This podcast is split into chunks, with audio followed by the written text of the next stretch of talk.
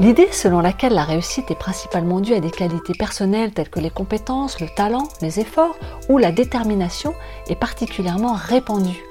Et pour encore améliorer nos chances de succès, il faudrait aussi faire preuve d'audace, oser prendre des risques et sortir des sentiers battus.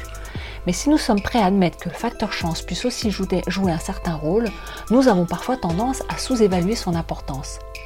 Virgile écrivait déjà dans son épopée L'Énéide datant du 1er siècle avant Jésus-Christ La chance sourit aux audacieux. Bonjour chers auditeurs, je suis heureuse de vous retrouver dans ce nouvel épisode de Cœur de leader. Nous allons voir ensemble que le facteur chance est présent dans la réussite, l'audace également, mais que c'est surtout un état d'esprit qui permet d'articuler ces deux éléments. Bienvenue dans Cœur de leader, le podcast pour les leaders performants. Parce qu'une vie professionnelle plus consciente signifie un leadership plus fort, des équipes prospères et des résultats bien plus importants.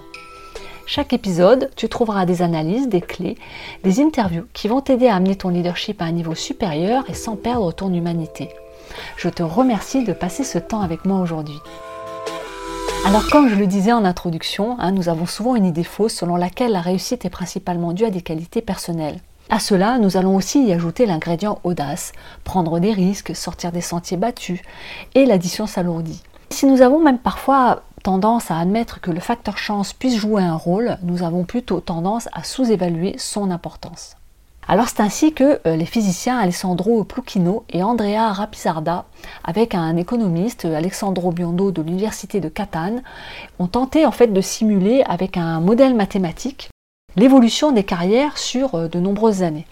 Et en fait leur objectif c'était de quantifier le rôle de la chance et du talent dans la réussite professionnelle.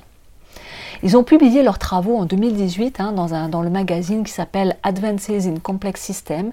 Et en fait, ça donne à réfléchir parce qu'en fait, ils ont démontré que les personnes les plus talentueuses n'atteignent pas forcément le sommet de la gloire parce qu'elles sont souvent dépassées par des individus moins compétents, mais bien plus chanceux. Selon leur modélisation, le succès sourit le plus aux personnes dont le talent n'est que très légèrement supérieur à la moyenne, mais elles ont beaucoup de chance. Les facteurs aléatoires jouent selon eux un rôle plus important que ce que l'on imagine. Et de ce point de vue-là, la chance ne sourit donc pas qu'aux audacieux. Ce qui pourrait finalement faire la différence, ce n'est ni le talent, ni le fait d'oser prendre des risques, mais plutôt l'art de savoir provoquer sa chance. Alors vous savez, il y a ceux qui disent qu'ils ont de la chance et ceux qui disent qu'ils n'en ont pas. Nous avons tous connu ce moment-là où il est question de jeu de hasard et de cette répartition des remarques. Certains vont vous dire bah, Moi, je n'ai jamais de chance. Et puis d'autres qui disent Moi, je gagne toujours.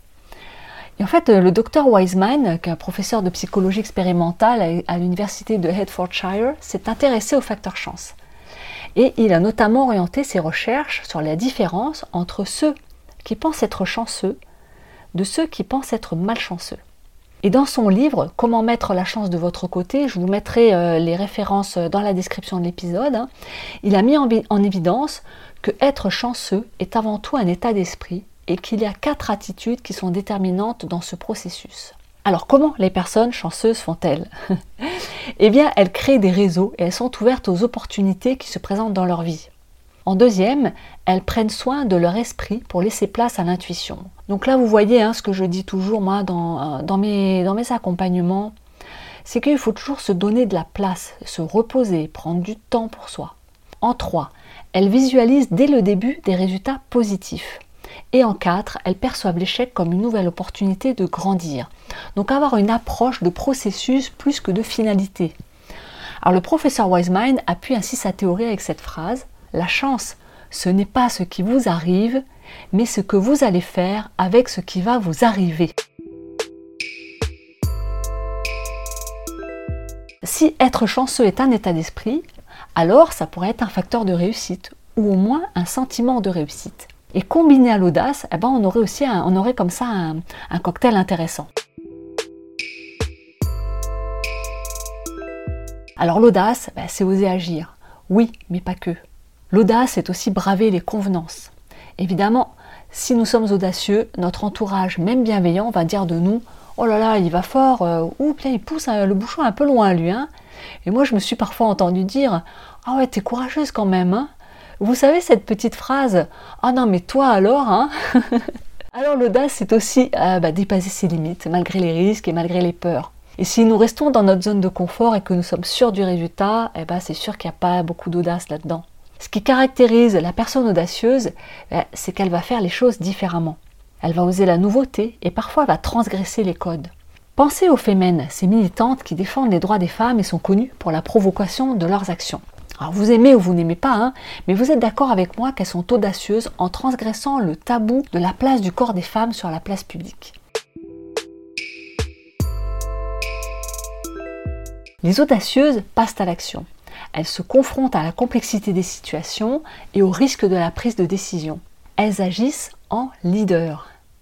Et audacieux ne veut pas dire téméraire. Les risques sont calculés chez les audacieux, au contraire des téméraires qui foncent sans, confiance, sans conscience du danger. Moi j'aime bien cette phrase, vous savez, de, de Jean Cocteau, qui dit Le tact dans l'audace, c'est de savoir jusqu'où on peut aller trop loin. L'audace peut être porteuse de sens, faire bouger les normes, faire réfléchir. Regardez euh, Jacinda Ardern, la première ministre de Nouvelle-Zélande, qui a été la première chef d'État à siéger aux Nations Unies avec un bébé de trois mois. Elle l'avait emmené parce qu'en fait, elle, elle, elle allaitait. Alors ça peut nous faire réfléchir sur la place de la parentalité dans le monde professionnel, par exemple.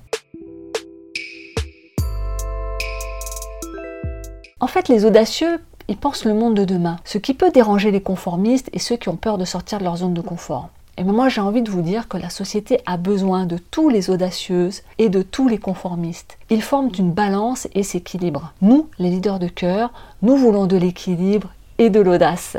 Et ce qui caractérise les audacieux, c'est surtout un état d'esprit. Alors je vais vous donner ici les quatre points.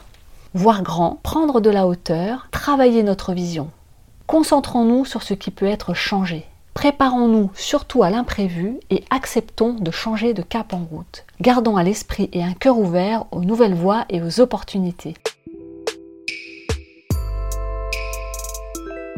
Trop souvent, vous savez, mes clients pensent que l'audace se mesure dans des grands pas, dans des grands accomplissements. Et pourtant, l'audace, c'est juste la volonté de faire les choses malgré les risques, réels ou imaginés d'ailleurs, hein, et malgré sa peur. On, on va parler ici d'oser. Il y a plein de choses que nous n'avons jamais osées et que nous n'essaierons jamais. Et ben, c'est très bien ainsi. En revanche, prendre la parole en public, demander de l'aide à un partenaire potentiel, lancer un nouveau produit ou un service, ben, peuvent être des choses qui vont s'avérer des réels obstacles si nous restons liés à nos peurs. Développer notre audace, ce n'est pas sauter en parachute malgré le vertige, c'est réduire étape par étape l'inconfort de celui-ci dans la pratique et d'arriver à faire le grand saut un jour. Ici, plus qu'ailleurs, chaque petit pas renforce, notre confiance, notre courage et notre capacité à faire face à l'inconnu. Au lieu d'attendre d'oser de faire de grandes choses, apprenons à en oser chaque jour des nouvelles, même si elles nous semblent simples, simples et banales. Hein.